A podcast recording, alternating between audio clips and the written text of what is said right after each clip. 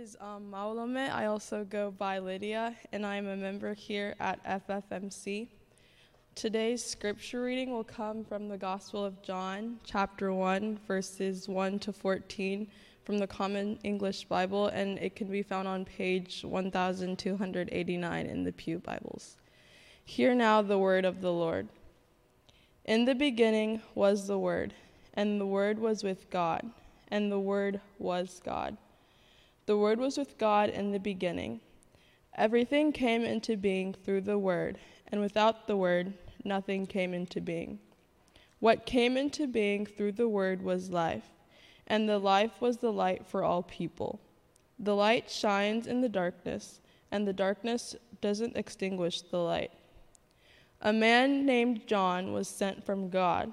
He came as a witness to testify concerning the light so that through him everyone would believe in the light.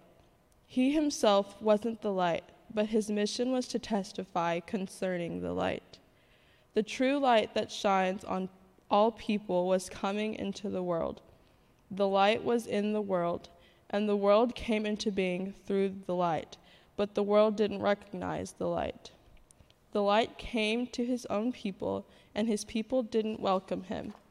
But those who did welcome him, those who believed in his name, he authorized to become God's children, born not from blood, nor from human desire or passion, but born from God. The Word became flesh and made his home among us.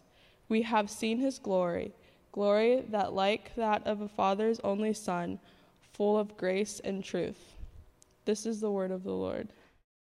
Good morning. And good morning, everybody joining us online today. We're glad that you all are here, uh, whether physically or digitally, as we get into today's uh, message. Uh, has everybody got their Christmas shopping done? Anybody Christmas shopping online this year? Yeah, me, me too. So I was actually looking for a gag gift because I like giving away funny gag gifts. So I was looking for a gag gift online and shopping around online, and I was looking at different things and I stumbled across this gift called Dancing with Jesus. Uh, I think we got an image of this, right? And it's like a bobblehead Jesus that kind of like, you know, bobbles around. And it actually comes with a little dance booklet that teaches you how to dance with the quote, Lord of the dance, it says in there. And uh, so a lot of tongue in cheek here. And it also comes, I guess there's a, a, a fold out uh, thing that comes with it you get, is a conga line. I'm wondering if it's a conga line of the disciples behind him or something. I don't know. But I looked at this and I thought, oh, this is, you know, it's kind of funny, right? So that was my first impression. And uh, so I thought about this little gift about Jesus and, and how we, you know, can dance with Jesus, right? And then I came across another thing that was Mr. Rogers.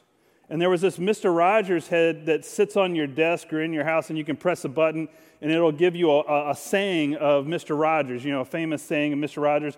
Comes with a little flip chart of wise sayings of Mr. Rogers and has a little flip chart and so forth. And so you could take Mr. Rogers with you wherever you go and remember all the wise things that Mr. Rogers said in the neighborhood, right? And so I was thinking about these two, like, right, and then I was looking around more and I couldn't find any talking Jesus heads that gave wise things about Jesus. And I thought about that. I was like, okay, we, we're dancing with Jesus and kind of making fun of Jesus, and yet we're kind of taking Mr. Rogers seriously. And I thought of in the moment, like, is that not true of our culture, right? That our culture, our society looks at Jesus a little bit differently than it does Mr. Rogers. And is it possible that Mr. Rogers today has more influence in our culture and society than Jesus? Question. What do you think? Do you think that Jesus, because I think a lot of times when I think and see things and the way that Jesus is per, portrayed today, I think, you know, we're probably, people in our society and our culture are more likely to listen to something that Mr. Rogers had to say versus something that Jesus had to say. And it kind of made me think about this. And, like, so what's happened, right? Well, we heard a text, we heard from the Gospel of John today about the worth of Jesus. Like, what makes Jesus so important? What makes Jesus worthy of our attention? And Jesus is more than just the Lord of the dance. Jesus is, is something to be considered. and worth our consideration in today's world.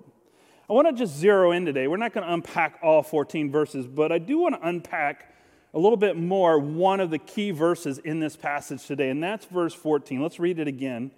It says this The Word became flesh and made his home among us. We have seen his glory, glory like that of a father's only son, full of grace and truth.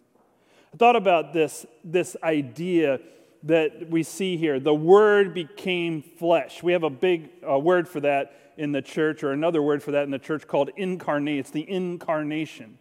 That the divine would be embodied. That's what it means to, incar- to be incarnated. Now, the word here in this passage is actually uh, a word that, that means the, the nature of God, the essence of God, the same God who is creating the universe. This is the God, the divinity, right, of God that's doing this. Notice also in the passage it refers to the word as also the light. What is the known universe made up of? What's the main energy source that created the whole universe? This is simple science question which you can respond to, by the way. What's that? Light, right? I mean, if you think about the whole known universe, this, the essence of energy that created the universe and is a part of the whole universe is light. And so, again, this is uh, referencing back to Genesis in the very beginning of the Bible, saying, you know, the Word was with God.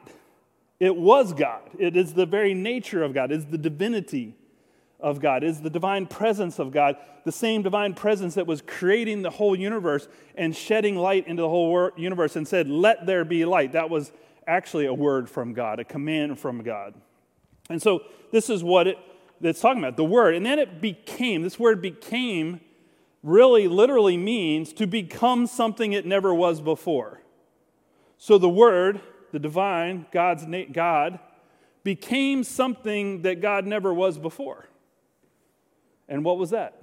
God became flesh. Flesh. Now, flesh has a little bit, in our language, has a little bit of different uh, understanding, right? We think of the flesh as, as being sinful, human nature, frail, weak, uh, short, uh, limited, right? And it has weakness, and it is tempted, it is tempted, and has desires. And all these desires and temptations are actually part of the fleshly world that we encounter and live in. So it's the human limitation, the frailty, the weakness of the flesh. And that's talked about if you read later into the New Testament, it talks about this idea. And so, this idea that the Word, the, the, the holy, the divine, would become and take on the very nature of human beings, human, God's nature and human nature coming together in this incarnation. Can you get your mind around that, your heart around that today? that God is infleshed? Is that hard to understand? Is that hard for us to actually think about? Because it's always been hard to think about, actually. In fact, early Christians, and uh, there were groups of early Christians that did not think that the divine, that God was so holy, that God was holy, there was no way that God could become flesh, that this idea could happen because they just couldn't foresee, they couldn't it wasn't in their, their, their, their perspective to actually allow the divine, the holy, to become something that was unholy, human, limited, frail. And they actually didn't believe in the bodily form of divinity. They didn't believe that this was, they didn't believe in the incarnation in this sense. And what they did believe was that Jesus came, but Jesus couldn't have been a human. Jesus had to be like a ghost or an apparition or some other manifestation of God. And so they actually just took the whole idea that Jesus was human out of the equation because they just couldn't understand how something holy would be in something unholy, the flesh. These people were referred to as Docetists, or there's a, there's a uh, heresy called Docetism. Now, we in the church believe that God, that Jesus was both fully human and fully divine, that these two things come together. Even if we don't understand it, even if we can't get our brains and hearts around it, that we claim this belief that it, Jesus was both fully human and fully divine, both natures coexisting in Jesus. Then the next phrase there is, We have seen his glory. Well, who's we? The disciples, not just John, but John and all the disciples, they saw, they saw his glory. Now, glory is this idea that, that, it, it, that when we see something, or observe something, it evokes a good opinion of that, or we, it evokes that, oh, this is beauty, this is worthy of our attention, this is valuable to us. And here it's really the undescribable, unspoken manifestation of God that was being revealed in Jesus. And if you keep reading the Gospel of John, you'll see this word glory keep coming up, right? After Jesus turns water to wine, it says that it revealed God's glory. When Jesus raises Lazarus from the dead, Jesus says it was so that you could see God's glory, right? The worth, the value of God. And I think about this idea that really the incarnation is to reveal to us the, the wonderful beauty and glory of God in Jesus to the world. Maybe even a world that sometimes just makes them into a figurine with a bobblehead. That it's actually that Jesus is worthy of our attention because Jesus reveals God's glory. And how does Jesus do that? Well, it's interesting how John is so poetic because he talks about word and flesh, and then he talks about truth and grace. Another two other things that we have a hard time putting together, right? I know a lot of people who love the truth and they lack grace. And I know a lot of people who have got a lot of grace for other people but lack truth. And they, it's hard to keep those two together. That we can be all grace or all truth, but it doesn't it seems hard for us to, to, to keep to embody both of them at the same time. I think about Paul's words where he said when we're to speak to one another, to speak the truth in love, or speak the truth, we could also say in grace. Grace and love, right? So, this grace is idea that we unconditionally love other people, that, that God unconditionally loves us, right? That's grace, that we can't earn it. There's nothing we can do to merit it. It's undeserved, but God loves us anyway. We haven't done anything to, to get God to love us. That's grace, right? Now, truth is something that's stable, constant, trustworthy, and that's found in God. I think about how often people claim the truth and hold, say they possess the truth. Do, do, do you ever do that?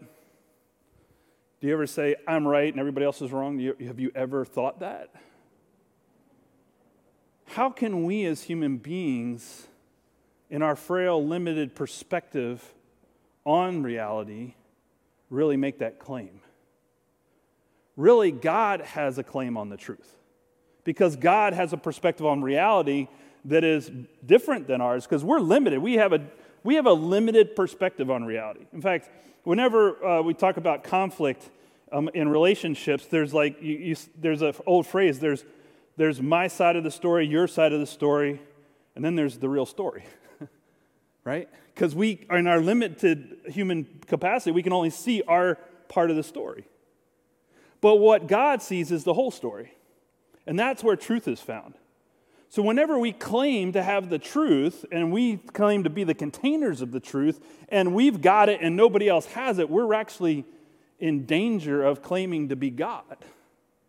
If we're claiming that our truth on reality is the only truth, maybe God's truth is where we're at, we need to be looking to. We always want to look to God's truth, God's perspective on reality, which is constant, trustworthy, stable, and that's what we find in Jesus. So our role really is not to be containers or possessors of the truth, but we are to be pointers to the truth, right?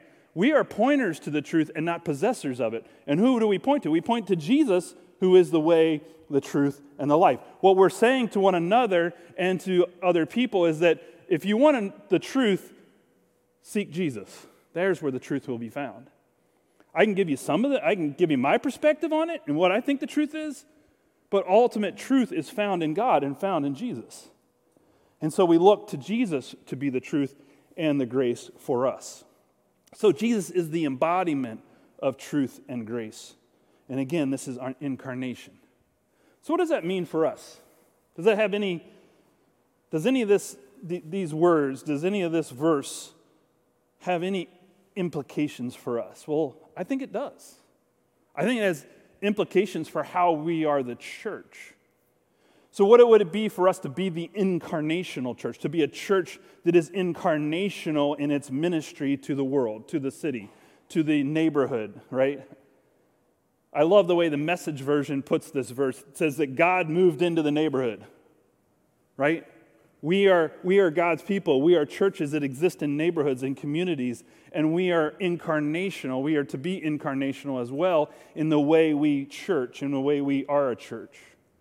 I was talking to uh, Dr. Doug Strong, uh, seminary professor, uh, seminary professor across the street this week. We were having lunch, and we got on the topic of incarnation because that's what you do with seminary professors. You talk about stuff like this, and pastors, I guess.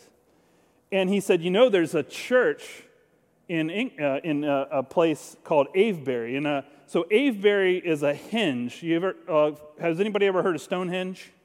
Right? So Stonehenge is a, is a circle uh, where they believe that there was worship, uh, nature worship, pagan worship, and even sometimes uh, worship of the, the evil one, the devil, happening at these sites in, in cultic, pagan, old pagan culture, ancient pagan culture. And so these henges were built and created. And we know Stonehenge because that's the famous one, but Avebury Henge is actually a different place, and you can actually go walk around it. If you go to Stonehenge, you just look at it from a distance. But evidently, at this one, you can go look around and walk near the stones, and uh, they're placed in a circle, and you can see the circle there in the henge. And so they built up a mound and then into a circle, and then the rocks are there around that circle. And this, is, this was probably created and built before 2200 BC. And so, for a couple thousand, over 2,000 years, this worship of other deities, other figures of nature, of whatever terms you want to use, was happening on this site. And then Christianity came after, obviously, after Jesus uh, was born, and they came, and Christians came to this area, and, and they moved into the neighborhood. now, this church, there's a church now that was built in 1008, so a thousand years after Christ a church was built, and it was interesting because they built the church right in the middle of that circle, which really is symbolic, isn't it? And what it's symbolic of is that the, that the people that lived there had, had transformed, like they had transformed and they had chosen to be followers of Jesus. And so as a result, the church was built. So I don't want to give you the impression that they, the Christians came in and built a church in the middle of, a, of a place, another place of worship. That's not what happened. But over time, as they moved into the neighborhood, as they were incarnational in that, uh, in that place, they then, people became followers of Christ. And so then they decided. So think about this the people that had, had become followers of Jesus in that neighborhood, then they decided later to put a church in the middle of where they once worshiped something else. So they became something that they weren't before. And I think that's an image of what it, you know, of an incarnation, that the church is to move into the neighborhood and build relations. So it's not like we just come in and plop a building down and all of a sudden God's there. That's not what we're talking about. What we're talking about is that people come into community and into neighborhoods, and what they do, what, what the church does, is say, there's truth and grace in Jesus. There's the embodiment of God. And to be pointers to Jesus in their lives and in the life of the community, right? And to remind the community that Jesus has come and that Jesus is worthy of their attention. Because I think today, if I really am honest, at least my, my, own, my own feeling of this, I'll say that, is that I feel like as a Christian, I've been pushed out of the circle. Like I'm not in the circle anymore as a Christian. That within our city and within our state and within our world today that Christians are, are, are pushed out of the, the center of society now. And that we, we want to kind of, there's a part of us that wants to like jump back in there, right? Because, uh, you know, decades ago we were, in, we were in the center, or we felt we were anyway. But today we're not anymore. And I actually think this is the time to be incarnational, not to jump in the center again, but I think this is the day for us to be moving back into our neighborhoods and being Christ followers in our neighborhoods and looking and pointing out to others that Jesus is worthy of their attention. Not, not, and there, there's a lot that, that has to be done there, right? So I think about this, like, so I think we got to get kind of back to doing that. Kind of like this, what the first missionaries did probably in Avebury, is they just showed up and moved in the neighborhood and built relationships and loved people there in the neighborhood and cared for them. And over time, they saw Jesus. So this also has implications for us, then, right? If we are a part of the church, then we are called to be incarnational Christians. We're to be the incarnation as well. And so, how we interact in our neighborhood and how we're pointing out others to other people, pointing out Jesus and showing, revealing the glory that is in Jesus, uh, does matter for us. You know, I, I, hear a lot of Christians say this, and it's a phrase that's been going around for a while, um, but the phrase is, well, we're, we're to be in the world, but not of the world. Have you ever heard that phrase? Be in the world, but not of the world. And I think if I interpret that a little bit further, what I've heard that to mean is, well, be in the world, but be really, really, really careful that you're not of the world. Be really careful not to be tainted by the world, to be become anyway unholy by the world around you, right? So there's this, so we tend to want to, sep- because of that, we tend to want to separate ourselves from the world, so much so that we're not only not of the world, we're not even in the world anymore. And maybe that's the reason we've been pushed out of the circle, because we just haven't been in it. And so, again, because we're not in it, we're not in the neighborhood, we're not in society, we're not in the culture, they can't see Jesus right? They can't see the worth of Jesus because we're not there to help reveal it, to be incarnational in that sense. So we retreat from the world. You know, one of the things I like about uh, sports is that it gives me an opportunity to be around people who don't believe in Jesus, who don't go to church, who maybe don't even want to have anything to do with God. And I, so I play, I've played basketball in some pretty rough neighborhoods. I've played inter, uh, co-ed volleyball at the YMCA. I've done triathlons in a former life.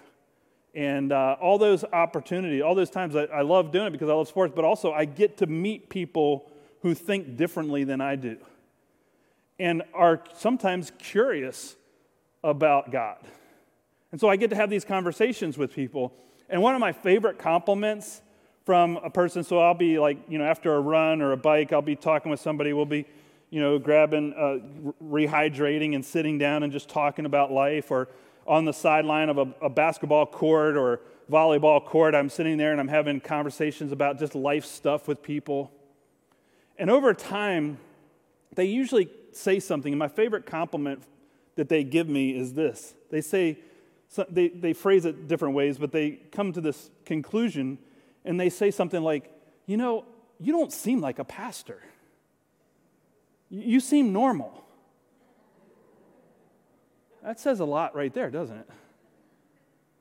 What is their view of Christians? What is their view of pastors, right? And then, but notice that I'm then able to have conversation with them about God and about Jesus because I, I can, we can relate. See what I'm saying? And so that's a different place to come. And so what I, what's also happening for them is that some of their misconceptions and some of their assumptions about God and about Christians is starting to be challenged because I'm in relationship with them, Nor, like a normal person, right? I'm not going in with my Bible to volleyball and asking everybody to huddle up and, hey, let's pray before we play volleyball so nobody curses tonight. You know, see what I'm saying? Like, that's not how you approach that. But it is on the sidelines of that court that those conversations happen. And sometimes, even when you get invited into the homes to eat or go grab a, some food together or whatever after the game, those are where real life conversations happen. And that's where we get to say, I don't have it all figured out, but I know someone who does. I know someone who's got grace and truth for you that will heal you and help you so that's what it means, right? To be an incarnational Christian. Because you think about this how will people ever see God's glory and the worth in Jesus if we don't point to it? If we don't reveal it to them? Because here's the thing today, people have a lot of obstacles to knowing Jesus, more so than probably any other time. I won't say any other time, but in recent centuries people are, it's hard for them to believe in Jesus today because there's all these obstacles. I, I look at it as kind of like rocks in the soil, and the seed can't even be planted in their heart because there are too many rocks in there. And sometimes part of our role is just to remove the rocks, to remove the misconceptions, to remove the assumptions, to remove the, the false understanding of and, and fears that they have about Christians and about Jesus, and about the church, about God, whatever it is, is just to help them unearth those things and to have a real conversation and say, maybe it's a little different than you thought. Maybe Jesus is worthy of your attention. To just help them to see the worth of Jesus, both his truth and his grace, right? So think about that. Think about how disruptive the incarnation was. Word become flesh. That's disruption. To put a church in the middle of a cultic worship site is disruption. For you and I to have a conversation about some misconceptions people have about God, that can be disruption, but in a good way, right? We're to be disruptors of those misconceptions and false assumptions that people have. So I was thinking about this, and just maybe a thought to ponder is did I tell you? I told you about the Docetists, right? The people who didn't believe in the flesh part of the, of the incarnation. I kind of wonder if we're Docetists today. Like, if sometimes in the church as Christians we, we so focus on the divinity that we, and, and it doesn't seem right to put God into the flesh. And so we, we kind of distance ourselves from the humanity, not just of Jesus, but from the humanity of people in our neighborhoods. And so we're not incarnational because we focus more on one part of it than the other, which is just part of the way we work. That's the way our brains work, right? We want to, have you ever noticed we want to compartmentalize everything? At least I do. Maybe you have a better mind than me or brain than me, but my brain wants to categorize and box up and everything. Uh, for example, uh, how was your Thanksgiving, by the way? How was your Thanksgiving? Good Thanksgiving? Rough thing? It could have been rough around that table. I don't know. Uh, but when you have a big meal like a Thanksgiving meal, or maybe you're getting ready for a big Christmas meal, what, what do you do? What does your family do, or the people you're with, your friends, or your roommates, whatever, when you gather for a big meal? Like after the food is finished, like everybody's like kind of pushed themselves away from the table at this point, and they're just sitting there at the table. What happens next in your family or wherever you go for your big meal celebrations? What, what happens next? You sleep. All right, good. Yeah, let's do sleep. What other people do? Do the dishes. All right. Anybody do anything else? Watch football. If it's Thanksgiving, it's football, right? Watch the Detroit Lions lose another game. All right. Put away the leftovers. All right. Now, now, you're, now I'm with you, Michaeline. So, so when we end a meal, so here's the thing. When I got married to Heather, I noticed something different about our families and it was around the family meals. And maybe you recognize this too in your families. So at the end of a family meal at my wife's family, they, they leave all the food out, all the dishes out, nobody starts cleaning them, they just sit around and talk. They, they have conversation, right? Now, in my house, I grew up with a science teacher who knows about bacteria. And, and, and, my mom likes to keep things tidy, right? And so in my family, what you did after the meal was over is you went and you put all the leftovers away and you boxed them up in a little can. You put the mashed potatoes in its container and you put the turkey in its container. And you got into the fridge as quick as possible because as soon as that bacteria sets in, it's tainted, right? It's tainted food. You can't eat it anymore. So instead of us spending our time in relationship, we're boxing up stuff and putting it in the fridge. You know, because here's the thing I don't like it to be messy. Have you ever noticed that loving people is messy? That they don't always fit in our little boxes? And, and we're so sometimes afraid of being tainted by them or their ideas or their thoughts that we distance ourselves from them. We step away from them, we step out of relationship. But that's not incarnation.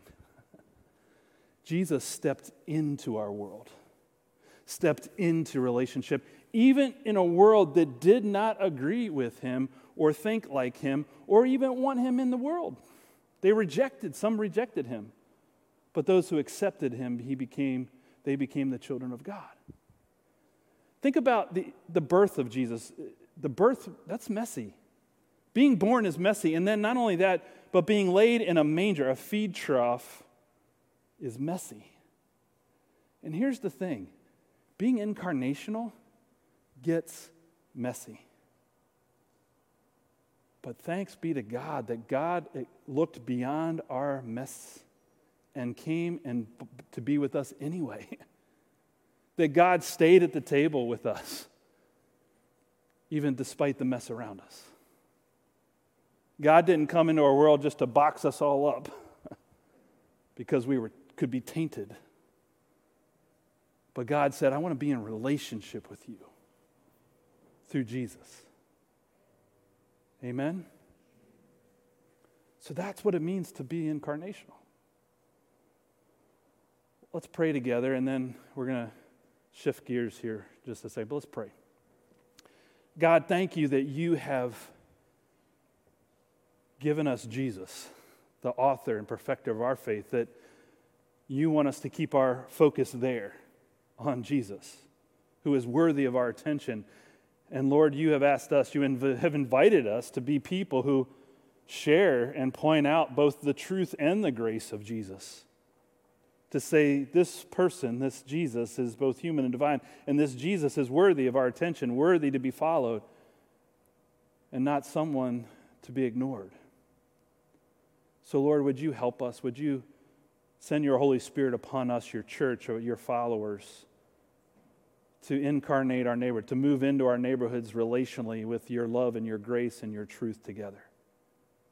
And thank you, God, for being with us today. Thank you for being in among us today and your Holy Spirit working in our hearts and minds today. And we pray that even as we have new members join our church and as we celebrate communion together, we pray that and invite your Holy Spirit to work in our hearts and minds today as we've gathered here.